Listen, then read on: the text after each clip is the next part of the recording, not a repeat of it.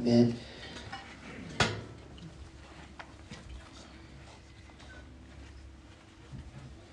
Today we're going to be in First Chronicles and Second Chronicles, so you may want to wait before you go ahead and turn there. We may visit a couple other uh, places as well before we arrive there. But we've been talking about being hungry for God. How many of you are hungry for God? You want to see God move in your life. You want to see Him move in bigger ways than you ever have experienced before. Um, before I begin really hopping into the sermon today, for those of you that have been here the last couple weeks, I, I want to just make a commitment and a promise to you today, um, especially you know someone like Ryan that may have been the recipient of this. I promise that there will be no cruel gifts, and uh, there's not going to be any pictures of food, and I won't even eat a piece of carrot cake in front of you today during the message. Um, so that we'll just establish that right from the from the get go. Um, there won't be any gifts at all today, actually. There won't be any food. So if you came because you liked that last week, I'm sorry.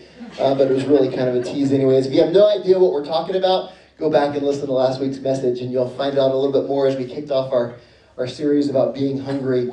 Um, so we talked about being hungry, and it's likely a message that people won't soon forget uh, because it was definitely illustrated. Over the last few weeks, we've been talking about preparing for God to move in our lives. We launched our 21 days of prayer and fasting last Sunday. And each evening over the last week, we've had corporate prayer times together. And each one of them was a little bit different. Uh, they were all good. God moved in different ways, He spoke to us in different ways. And it's just obvious that we're in a place of, of hunger for more of God. Two weeks from today, we're going to have evangelist Kyle Embry with us. And he's going to be here on Saturday night for the Men's Beast Feast event. If you don't know anything about that, it's going to be awesome. Just show up. At 5 o'clock, we're going to have our grill and a couple other grills outside fired up. Bring your own steak, bring your own wild game. In fact, we're going to have uh, a prize for the best wild game steak that is here that night. And you got to come with a story if you really want to win. We got to we got to hear a little bit about it. Pictures are great. Uh, it'll be awesome. Um, but it's, it's just a night for men, not only of this church, but from other churches across our city, to connect together and to go after God. Whitewater will be here leading worship, as they have for the last couple years. We have several other churches that uh, have their men's groups that will be joining us. And our evangelist that's here that weekend, Kyle Embry, will share and challenge our men. And then that Sunday morning, the following day, the 26th, um, Kyle will be here and he's going to be challenging us in our morning services. We'll have a special Sunday night service that night. Encourage you to be at all of those and be a part because this is going to be a powerful time, especially as we're coming off this 21 days of prayer and fasting, as we've been declaring that we're hungry for God. We want to see a move. And I want to encourage you don't come alone. I want to encourage you to bring someone that needs Jesus. Bring someone that needs healing. Bring someone that needs to experience a powerful move of God in their life. Uh, and we just believe we're going to see it, and God's going to move in a powerful way. So I want to help you get your heart ready for what God wants to do for you, and in you, and to you, and through you. Okay? You ready for that? Um, we're, we're talking about moving forward to this powerful weekend and having a great speaker in Kyle Embry that'll be here with us, the evangelist, uh, for that weekend. But it's not the job of a speaker or an evangelist to bring breakthrough in our church. How many of y'all know that? In fact, if we show up and we walk into church that Sunday with our arms crossed and we say, Well, at least I'm here, do whatever you want, um, it's likely that we're going to leave disappointed. Uh, but for those that show up hungry, for those that want more of God, for those that want to be filled, this is going to be a BYOB awakening. Bring your own breakthrough. And we're going to, you come ready, you come hungry, and we're going to see God move because God matches our hunger and our desire and our anticipation and our expectation uh, for the things of Him. He matches that, and He shows up and He doesn't leave us disappointed, but He also doesn't force something on us that we don't want or desire or are seeking for. So today I want to talk to you about that, that idea of breakthrough and uh, what, what is it? How does it work? How can we experience it? Well, the definition in the dictionary, if you look it up, of breakthrough is an act of overcoming an obstacle or restriction. It's a major achievement or a success that helps improve a situation or provides an answer to the problem. It can be a sudden advancement. We see uh, breakthroughs in science and technology and, and medicine and all this kind of stuff. You can have a breakthrough in your marriage You can have a breakthrough in your career. And I like this next definition a lot. A breakthrough can be a military movement or an advancement all the way through and beyond an enemy's front line of defense. How many of y'all would love to see that happen in your life? A breakthrough that, that looks like a military advancement uh, all the way through our enemy's front line defense. That means that we're not defending, that we're on the offensive and we're going and taking back territory the baby was taken from us a long time ago. Or taking back something that doesn't belong to the enemy and claiming it for God. That sounds exciting to me. Another example of breakthrough was in our fantasy football league this year at the church. If you don't know, we do have a fantasy football league, and it's pretty exciting. It's getting more and more competitive every year as the church grows and God brings uh, football fanatics like myself here. I don't know, maybe churches just uh, attract people that are like their pastor. I don't know. But uh, this year, I didn't do well in fantasy football despite having won it all last year, and I didn't get a cool trophy. Um, but this year, we had a, clear like person that kind of took uh, a definitive lead in the league, and it just looked like this person was unstoppable. But something happened toward the last few weeks of the year, and there was a breakthrough fantasy football contestant that just uh, came out of nowhere and broke through that enemy's front line of defense and won the entire league. And today we have a trophy for Ryan because he's the winner of our fantasy football league. Would you give him a hand today? Pretty awesome. We have a picture over there so you can see a little bit. It's a guy on a on a recliner with his laptop and his helmet. He's ready. I can just see that being Ryan. He's got a specific chair in his house. I know that he that he's got a footrest that goes out. Yeah, we'll work on that for next year. Okay. So you may say in your life, you may look at yourself and you may say, I'm not making any progress.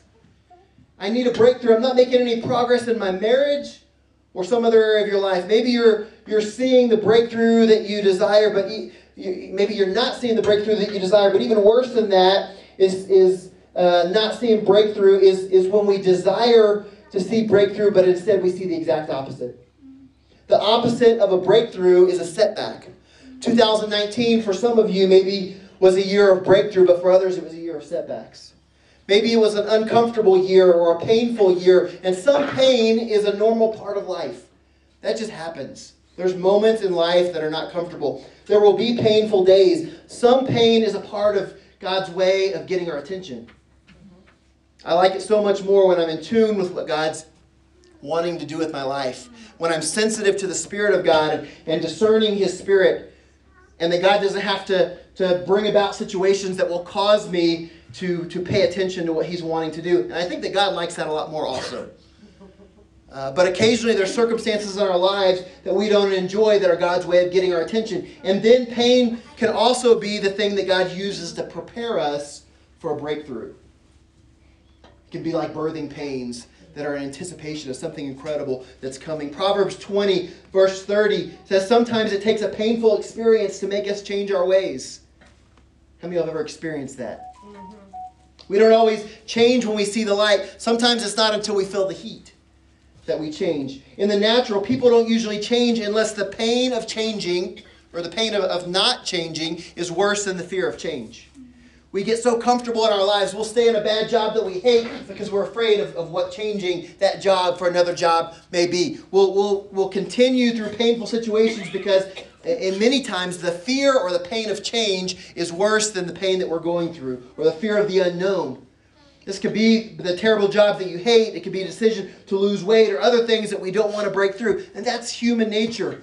I wonder today, though, what is the area of your life that you're most in need of a breakthrough? If, if you were to overcome an obstacle in your life, if you were to get the victory over the enemy in one area of your life, what would it be? If you were to see God move in one big way in one area of your life, what area would you say today, God, I really need to see this area move in my life? If you think about it long enough, we can all probably come up with 20 things in our lives. Some of us need a breakthrough in our health. We need a healing miracle. Some of us don't need a miracle. We just need to make better choices and not bring the consequences of our actions on ourselves so much. Don't expect God to do supernaturally what you're unwilling to do yourself if you're able. Some of us need a breakthrough in our finances. You're not making it. You're going the wrong way, deeper into debt. Maybe you need a job. For others, a breakthrough is needed in a relationship area. This may be with a spouse, it could be with a boyfriend or a girlfriend, or, or even a relationship with a parent or another family member. Things seem stuck. Your marriage or other relationships at an impasse. Maybe you need a breakthrough with school. You need a breakthrough at work. You need a breakthrough with your kids. You need a breakthrough about your future or decisions that need to be made. You need a breakthrough with your, your relationship with God. In what area do you need a breakthrough? I really want you to focus on one thing. During our 21 days of prayer and fasting, and as we approach our awakening weekend, I want you to continue praying and seeking God, and I want you to ask God for breakthrough in that area of your life. For God to move in that area of your life. I believe that faith and hunger and expectation for God to move is going to be met with a powerful response from God. I believe that there's many people that are going to experience breakthrough. In fact, that's that's in part the purpose of, of setting aside a time of prayer and fasting in our lives and in our churches so that we can experience breakthrough. We're going to talk about that a little bit today. I've been in ministry for 18, almost 19 years. And I feel like it's a lot longer than that because my parents were pastors and uh, missionaries, and sometimes pastors' kids end up being associate pastors at like age nine, and that just happens, like it or not. But over those many years of ministry, we have a couple other pastors' kids in here today that could probably relate to that. Over those other years of ministry, I've seen a lot of people experience breakthrough. And one thing I've noticed is that breakthrough rarely happens spontaneously. Breakthrough doesn't just happen. We're not going to just wake up one day and say, oh man, I've experienced the breakthrough in my life that I've been seeking. That's not the way that it works. People that experience breakthrough do so because they have been seeking a breakthrough, because they're seeking God. They want to see God move in that way. Psalm 77, verse 2 says this it says, When I was in distress, that means when I needed a breakthrough, I sought the Lord. I'm seeking a breakthrough. Every night I stretched out my hands in prayer to Him. That's, that's our response. We need to learn how to do this to experience breakthrough. The way to get breakthrough is first to want to have a breakthrough. God isn't going to force something on you that you don't want. The second thing is to seek a breakthrough, which means go to God. God is the source of the breakthrough, so we go to Him. And in the Bible, when people wanted some kind of breakthrough in their lives, they would seek God through prayer and fasting. It's a biblical pattern. It's something that, that the Bible demonstrates to us that this is what happens. This is what you do, and this is how God responds. Moses did it uh, in Deuteronomy before receiving the Ten Commandments.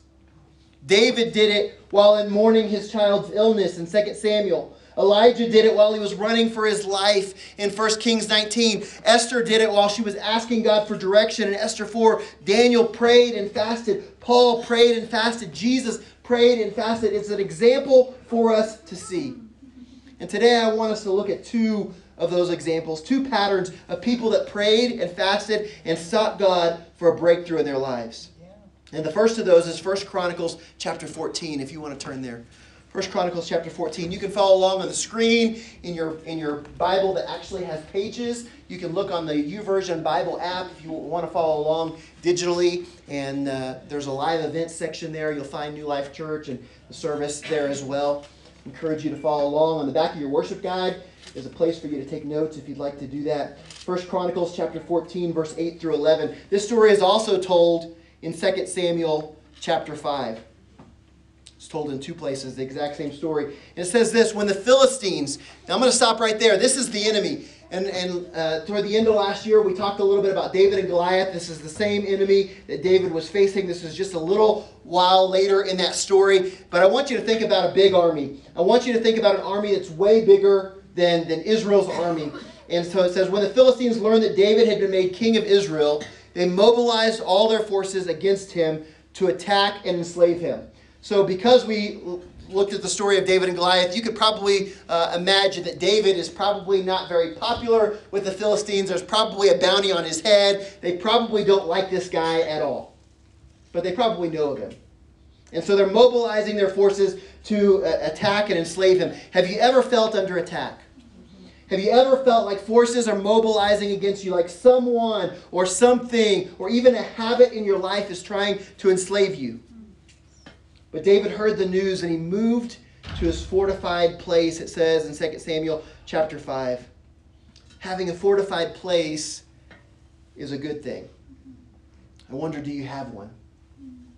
When everything is against you, when you're under attack, where do you turn? I know for a lot of people at New Life, this is it. This is your fortified place. Our church family is here for you. We will pray for you. We will support you. We will be there. If you don't have a fortified place, when the enemy comes after you, it's going to be ugly. So it continues. It says, Then the Philistine army moved in and spread out across the entire valley. So David sought the Lord in prayer. This is what we began the beginning of this year. This is what we did last week. This is what we're doing for 21 days. And he asked, Should I go fight these Philistines? Will you give them over to me. And here's another important life principle for you today never fight a battle without going to God first. Don't fight a legal battle. Don't fight a financial battle. Don't fight a relationship battle. Don't fight any kind of battle without going to God and asking God's direction. If you don't ask God, then you're fighting on your own, and that's pretty scary. The Lord replied to David, He said, Yes, go ahead. You can certainly count on me to give you the victory. So David went out and defeated them. Then David said, I watched the Lord break through my enemies like a mighty flood. So he named the place, The Lord Broke Through. That's what I want to happen in your life between now and the end of January.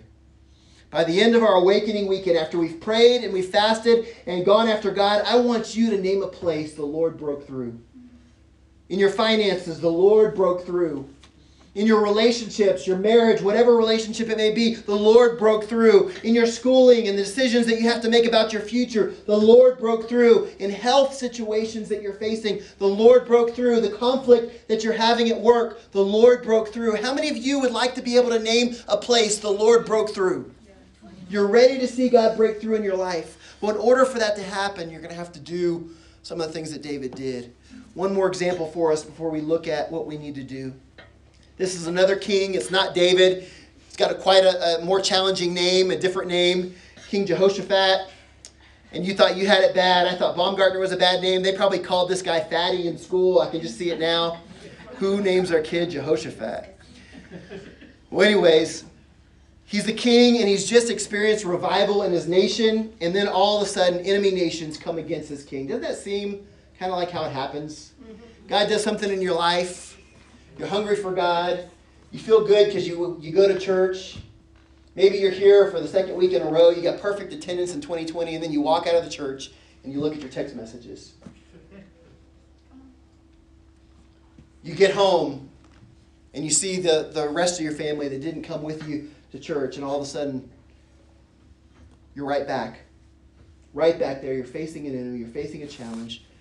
The way it works. Second Chronicles chapter 20, verse 1 through 4. It says, After this, that's the revival and all the great things that happened in chapter 19. You can go back and read that later. Three enemies joined forces against Judah. Messengers told the king, A vast army is coming against you, alarmed and afraid. Now, that's just a natural reaction when you're under attack. Alarmed and afraid, King Jehoshaphat resolved to seek the Lord. I want you to pay attention to that. We're going to learn how to do that. We're going to learn how to switch from alarmed and afraid to seeking the Lord. Then he proclaimed a fast for everyone. We've been doing this since last Sunday. Over 20 people have signed up to fast at least one meal. And if you haven't done that, I'd love for you to do it today. Many of you I know are fasting and maybe you haven't signed up. We'd love to include you on there because that's an incredible visual of, of what this verse is saying. He proclaimed a fast for everybody, and all the people came together to seek the Lord. If you're even fasting one meal, if you're fasting something, and, and we don't have you back there, I'd love for you to grab one of these forms that are on the back table before you leave today and just fill out the bottom portion and leave that with us. We aren't putting your name on the chart. It, that's, that's kind of between you and the Lord, but we'd love to assign a number to your name and put that up there so we can see how many people are praying and fasting and when they're praying and fasting. It's exciting to see. It's exciting to know when you're praying and fasting on Thursday that there's 12 other people that are praying and fasting with you on that Thursday. It's awesome to see. So it says, All the people came together to seek help from the Lord. They came from everywhere to seek God. Jehoshaphat did four pretty impressive things to lead breakthrough. These are four things that we can do as well. He chose to switch from worry to worship. He resolved to seek the Lord. He fasted and he called others to fast with him and he committed himself to prayer. And the result was a miraculous victory and breakthrough. You'll have to read the rest of Second Chronicles 20 to find out all that God did and how he did it. It was pretty amazing. But for now, just know that, that King Jay, we'll call him King Jay, and not to be confused with King James, but Jehoshaphat's a, mouthful. King J experienced breakthrough and he got the victory. The battle took place in a valley. And when God gave them the victory, the valley of the battle was renamed to the valley of praise or the valley of blessing. Isn't it amazing that how our God is a God that can redeem? How there can be places that their name changes because of what God does there. And I think that for many of you here today, you may be in a valley of battle a battle with someone, a battle over something, a battle with a child, or a battle at work. And God wants to turn the valley of battles into your life into a valley of blessing. And that's breakthrough. That's, that's exactly what it is. So you may say, well, how do I do that? How can I turn the valley of battle into the valley of blessing? How can I get to the place where I can experience breakthrough and be able to say, the Lord broke through here in this way for me? How does it happen? What happens for you and for me, the same way it happened for David and King Jay, and we're going to look at some of those keys to break through together. And the first of those is you have to recognize the spiritual nature of the situation. Recognize the spiritual nature. In 1 Chronicles 14, in 2 Chronicles 20, we see David and Jehoshaphat evaluated the situations and circumstances that they found themselves in. And these are great kings. These are, these are military leaders. These are guys that know their way around a battlefield and a war and armies. And so they're looking at something physically, but it's amazing that both of them identified that this is more than just war. This is more than just a physical battle. There's something spiritual that's going on here. Sometimes that's so hard for us to do in our lives. Philistines mobilized against David. The coalition of three enemy nations came against King Jehoshaphat. While it was obvious that both of these men understood the physical threat that was represented by these armies, they both recognized the spiritual nature and element of the conflict. Ephesians 6:12 says that our struggle is not against flesh and blood, but against the rulers and the authorities and the powers of this dark world and against spiritual forces of evil in the heavenly realms. Our battle, regardless of what it may look like, regardless of the form that it may take, the shape that it has, how it manifests in our lives, likely is a spiritual battle. General James Mad Dog Mattis, he said the most important six inches on the battlefield is between your ears. You're part of the world's most feared and trusted force. Engage your brain before you engage your weapon, he would say. And the first part of the rules of engagement in warfare is to identify your enemy. And the consequences of fighting the wrong enemy are pretty severe. Mm-hmm. And the same is true in our lives. Sometimes we're fighting against the wrong enemy. Sometimes we failed to identify that the actual thing that's going on in our life is not a physical battle. It's not just a battle at home. It's not just a battle in relationships. It's a spiritual battle we have a spiritual enemy that would love nothing more than to bring us to defeat, that would cause relationships to fail, that would bring conflict into our home and our lives, that would bring separation between us and God. And if we fail to recognize the spiritual nature of the battle, we're just fighting physical battles without getting to the root of the situation. We have to recognize the spiritual nature of a lot of the conflict and issues that we face. The enemy isn't my spouse. The enemy isn't my coworker. The enemy isn't my son or my daughter. The enemy isn't a politician. The enemy isn't always what's seen in front of us. There's a spiritual element that we don't see with our human eyes. We have to stop shooting the wrong enemy and ask ourselves is there a spiritual dynamic to this struggle and situation that I find myself in. David and King Jehoshaphat did that. The second key to breakthrough is to refuse to be ruled by emotion. This is so important in our lives. What we see from both kings in response to the attacks that they faced demonstrated a natural human response. David heard the news and he moved to a fortified place because he knew this isn't going to be good. I can't stay here. Maybe there was a little bit of fear in that, in that move. King Jehoshaphat, he heard the news, and it says that he was alarmed and afraid. And you're thinking right now, I thought you said we aren't supposed to be ruled by emotion, but these kings, they showed their emotions. And I don't want you to misunderstand me today. Human beings, even kings, will never be completely free from our human nature, and that's not what I'm talking about today. This includes the emotions that God's gave us. And yet, while God gave us these emotions, it was not so that they could rule over us. Both kings had emotions. You and I have emotions. It's not that we're supposed to suppress our emotions and never experience any kind of emotional response or, or to separate ourselves from the nature that God gave us. That's not it at all. I'm actually thankful that Scripture shows us that these kings had emotions. Because we're going to have similar natural emotions in our lives. Both kings had emotions, but neither king reacted out of emotion. Our feelings and emotions are God given. They're a natural response to the situations that we face in our lives, but our emotions are gauges, not guides. We will never have emotion. We will never not have emotions in our life. That's not the goal, is to not have emotion. These are God given feelings, and emotions are wonderful servants, but they make terrible gods. If we allow our emotions to rule and to sit on the throne of our lives, these emotions, ungoverned by God's Spirit, they become a threat to us and others. We will never experience the breakthrough that God can bring in our lives as long as our emotions rule in our hearts. And our emotions are guides instead of our gauges, and the emotions are the gods that sit on the thrones of our lives. We must refuse to be ruled by emotion, and instead we have to let the peace of Christ rule in our hearts in every situation. Remember that that peace is described as the peace that passes understanding. It's a peace that when the enemy surrounds you, you can say, you know what, I'm not going to allow emotions to rule. It's the peace that when the Philistine army that's much larger than your army is coming for you, that you can say, I'm not going to allow that to cause me to react in a way that I shouldn't.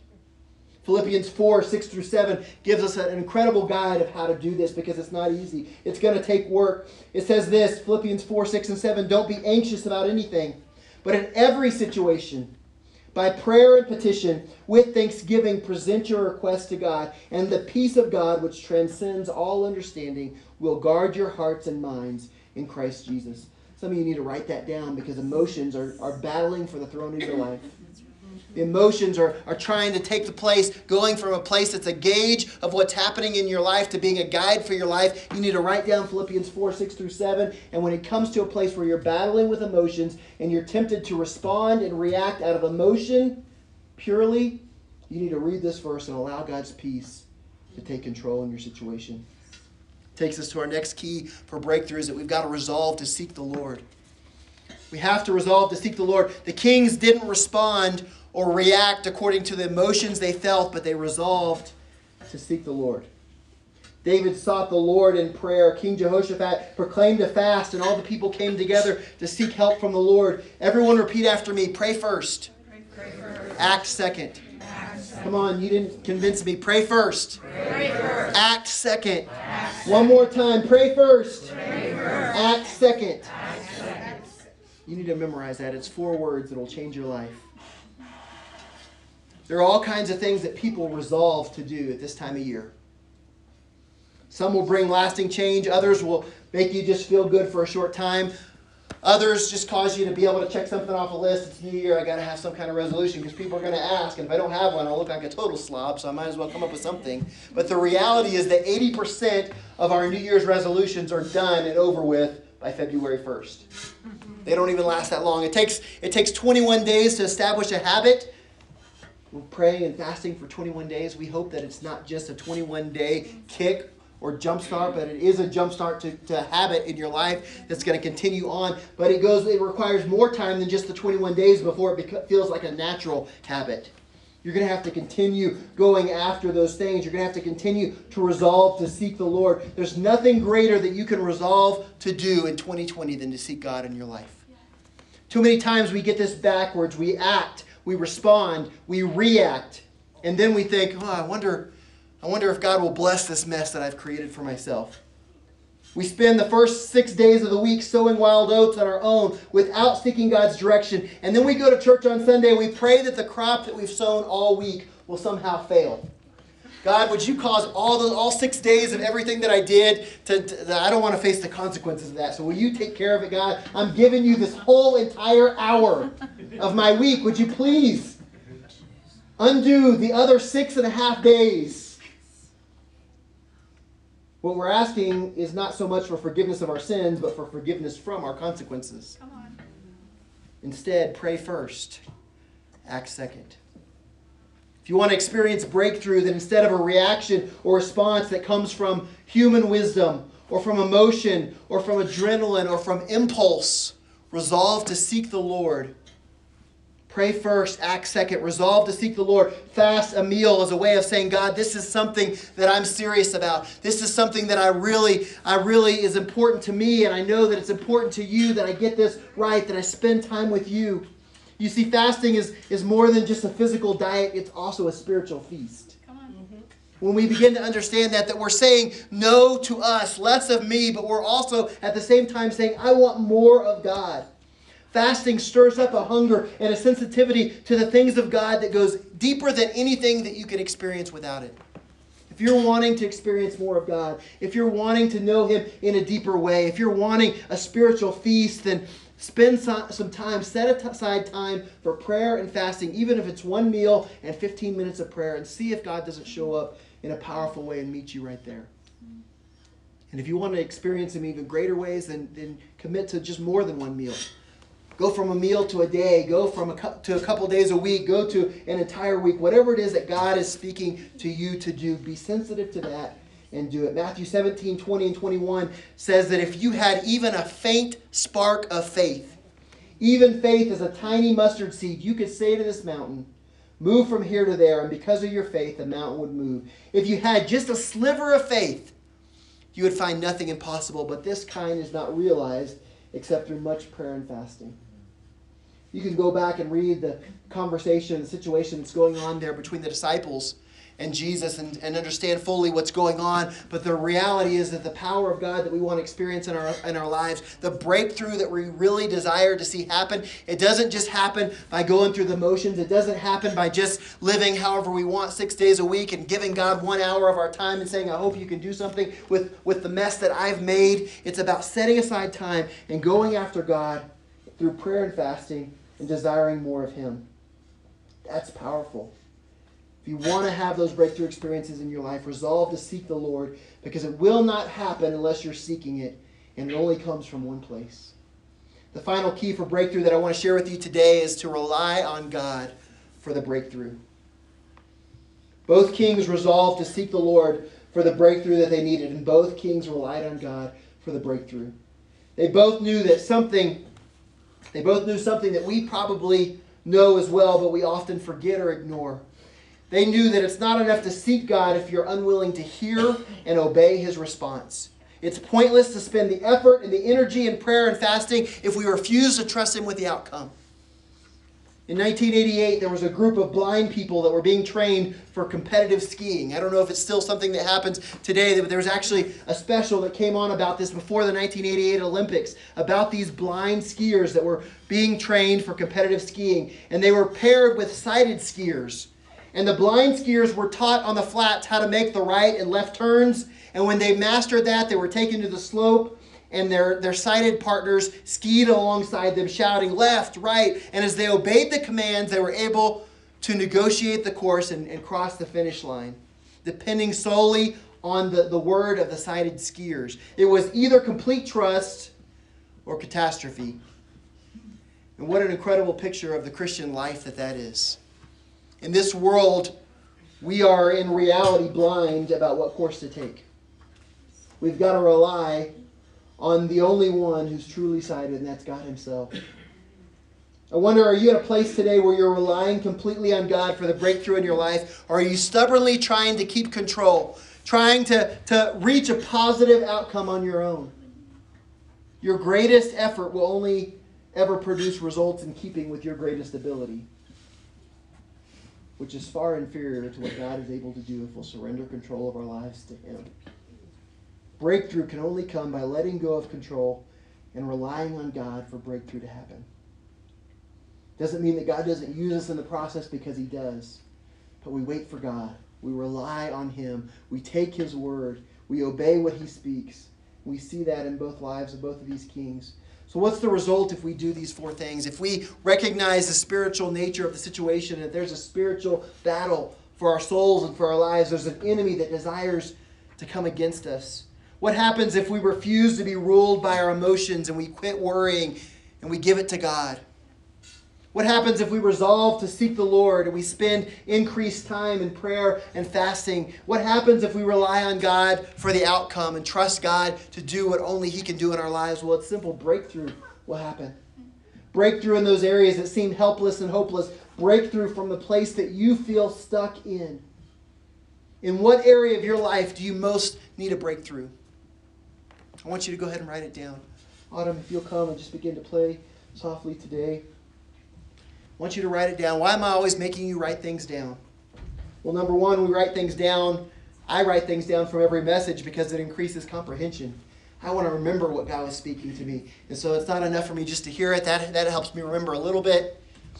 Sometimes when there's carrot cake, I remember even better. But when I write it down, I can remember even without carrot cake and snacks and all the fun stuff. It increases comprehension. But in this case, I want you to do it so that you have proof when you experience breakthrough in that area and the devil tells you that you didn't really pray about that.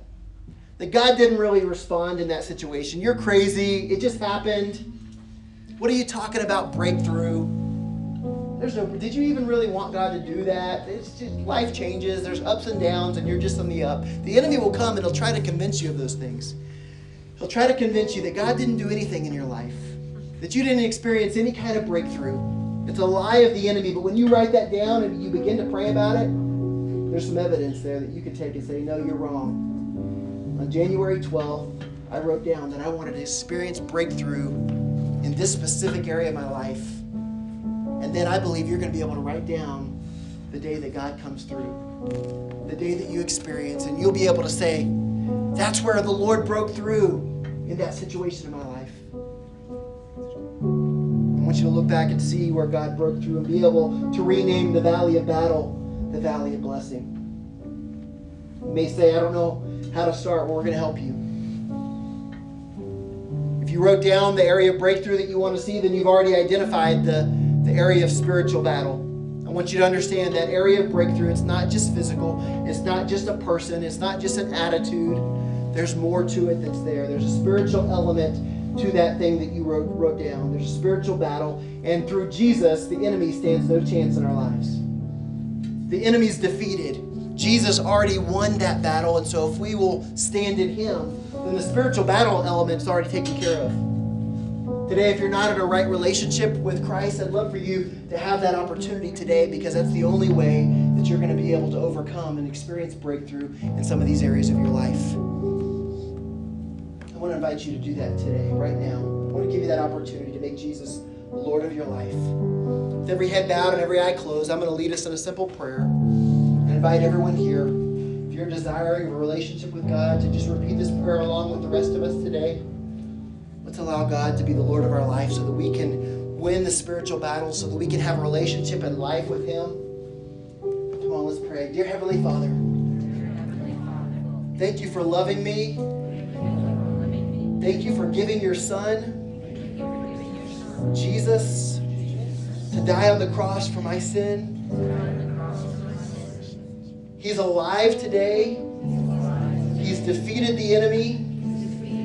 We have life through him. Today I accept Jesus as my Lord and Savior. I believe when he died on the cross, he died for my sin. And today I confess Jesus Christ is my Lord. In Jesus' name, amen. With every head still bowed, just respecting the privacy of others. If you prayed that prayer today, you made Jesus the Lord of your life. You began a relationship with Him, whether it's for the first time or you're bringing yourself back into a right relationship with God. Would you just slip up your hand today and say, Today I prayed that prayer. I made Jesus the Lord of my life. Thank you, thank you. Awesome. Anybody else today? Prayed that prayer and made Jesus the Lord of my life. That's awesome. Would you put your hands together and thank God for bringing people back into a relationship with Him? The second thing that we do is when we're tempted to worry or react out of emotion, I already gave you the key to that, but you're going to read Philippians 4 6 through 7. I want you to write that down next to your area of breakthrough. And when the, the temptation is to respond emotionally instead of spiritually, when the temptation is to react instead of seeking the Lord and relying on Him, then I want you to go read that scripture. I want you to remind yourself that it's the peace of Christ that should rule in our hearts, not our emotions. The third thing is to seek the Lord. How do you do that? Well, today when you came in, you likely received one of these seven day prayer challenges. If you didn't receive one, there's likely one under a chair in front of you or close by. I want you to pull that out. Last week, we increased our prayer activity by gathering here together in the evenings. It was powerful. Each of those was different. Each of them was awesome. God showed up and moved in different ways It was exciting. I know for some people, evenings don't work. Our prayer challenge this week is going to be a little different. We want you to take it home, and everybody can do this. There's 10 areas here in our seven day prayer challenge. And I encourage you that if you really want to experience breakthrough in an area of your life, the more of these that you put into practice, the more you're developing the spiritual disciplines, the more you're seeking and going after God. And these are simple things that you can do. Those of you that have been in this relationship and this walk with the Lord a little longer, you could actually do all of these in one day. You could do them all every day. Others of you that are just new in your relationship with the Lord, you're taking baby steps in your prayer and your fasting and your Bible reading. Do this in a week, and this is going to transform and revolutionize your entire week. It's going to be awesome. Spend 15 minutes in personal prayer time and ask God for breakthrough. Ask God about that area that you wrote down on that sheet. Do that. Pray together with your family or roommates. Pray that for the last person that you invited to church. Read 1 Corinthians 13, 4 through 7 with your spouse and pray together. If you're single, just read it and pray for your future spouse. That'll be awesome. Pray with your kids before they leave for school one day this week. If you don't have kids, pray for your closest school. They need it. Go on a prayer walk in your neighborhood and pray for your neighbors in your community. What does that look like? Go for a walk. Go walk eight blocks or 25 blocks or 3,000 miles or whatever it is that you post on Facebook that you do. And as you're going, ask God, Lord, would you move in this neighborhood? Would you use me to be a witness to my neighbors? Would you move in their families? I don't know the situations that are going on in that home, but Lord, you do. Just to let God lead you in that time, it'll be powerful. Seventh thing, ask a friend, neighbor, coworker, classmate, a person how you could pray for them and then pray for them. You may be able to pray for them right then and there, maybe not, but remember to pray. Don't ask someone how you can pray. Don't tell someone you're going to pray for them and then don't do it. Write it down, remember it, pray for them. Fast a meal and spend at least 15 minutes in prayer on the Word. Read Philippians 4 6 through 7. That's this passage we read about our emotions. And pray it over yourself pray that God would show you one person to invite to the awakening services on January 25th and 26th and invite them. Don't say, God, who, who should I invite? And then God tells you, you're like, oh no, not that person. Give me someone else, anybody else. Come on, guys. killing me.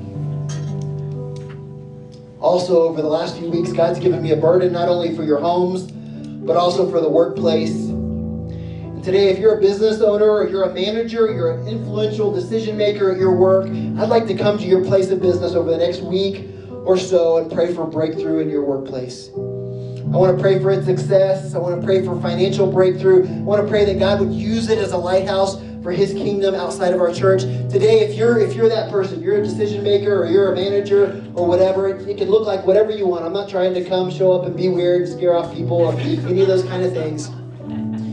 You're inviting me, and so it's on your terms. But I want to come. Maybe it's just meeting you five minutes before everyone else shows up and we pray together.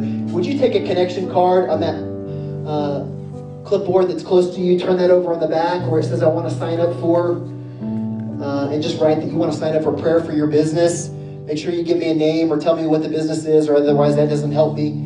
Or you can also send an email to info, info at newlifelaramie.org. Let us know. I want to come out and I want to do that. I just believe that's something that God is asking me to do. If you are uh, an entrepreneur, business owner, and you don't have an established office or whatever, we'll, we'll connect somewhere and we'll make it happen. I still want to do that. I feel strongly about that. I want you to take that seven day prayer challenge. And in addition to that, I want to come and pray for businesses and business owners. And, and I just believe God's going to do something powerful in our homes He's going to do it in our works. He's going to do it through our lives. We're going to see God move. We're going to experience breakthrough. It's going to happen. So we identified the spiritual battle. We took care of emotions. We're seeking God. Finally, the fourth thing, we need to release control and rely on God. And if you want to do that today, if you say, you know what, I want to experience breakthrough, I want to see God move. I understand there's a spiritual battle. I understand that my emotions can't rule in whatever it is that I'm facing. I know that I need to seek God and pray and fast, and that some of these things and breakthrough experiences only happen through prayer, prayer and fasting, and I'm going to commit to do that. But today I just want to rely on God for breakthrough. Would you stand right where you are? Just stand. I'm not going to ask you to come forward or do anything else. I want you just to stand and say, God, I want to experience breakthrough. God, I need breakthrough in my family. I need it in relationships. I need it in a conflict situation. I need breakthrough in my work, in my relationship with you. God, I need breakthrough in some area of my life would you come and do that? Would you would you show up in my life? Would you move in a powerful way? I'm just going to pray for you right where you are across this room today. Lord, we thank you for who you are. We thank you that your word teaches us that you are a God that brings breakthrough, God. You're the same yesterday, today, and forever. And if David was able to go to you in the midst of his conflict, when he was surrounded by his enemies, and he was able to experience breakthrough, he was able to seek your face and, and see, hear a response from you and experience breakthrough in his life. And he was actually able to rename the place the Lord broke through. Then, Lord, we want to experience the same thing in our lives today. Would you show up and would you do that in the coming days, in the coming weeks, as we put you first in our lives, as we spend time in prayer and fasting? Would you break through in these situations? God, would you break through in marriages and relationships? Would you break through in finances? Would you break through over addictions and habits that the enemy has placed into our lives that we've given into so many times? God, would you break through in our relationship with you that we say is a priority, but so many times other things come and distract? God, would you break through in these areas? Would the valleys of battle in our lives become the valleys of blessing? a place that once was a struggle and a battle, a place where the enemy came against us. God, would you turn that into a testimony? Would you turn it into a stronghold for you? Would you turn it into a place that we can share, look what the Lord has done in our lives? God, we understand that many of these situations are emotional. We pray right now that you would allow the peace that comes from you to replace the emotions that want to battle for the thrones of our lives. God, we're thankful for the emotions that you have given us, but Lord, would you allow them to be gauges and not guides? Instead, would we be guided by your Holy Spirit? Would your peace rule in our hearts? Would your presence surround us as we seek you and go after you? Lord, help us to rely on you for breakthrough. We want to see it happen in our lives. We want to see it happen in our families. We want to see it happen in this church and in this community, God. That's our prayer and that's our heart for more of you. We thank you for it and we praise you in Jesus' name.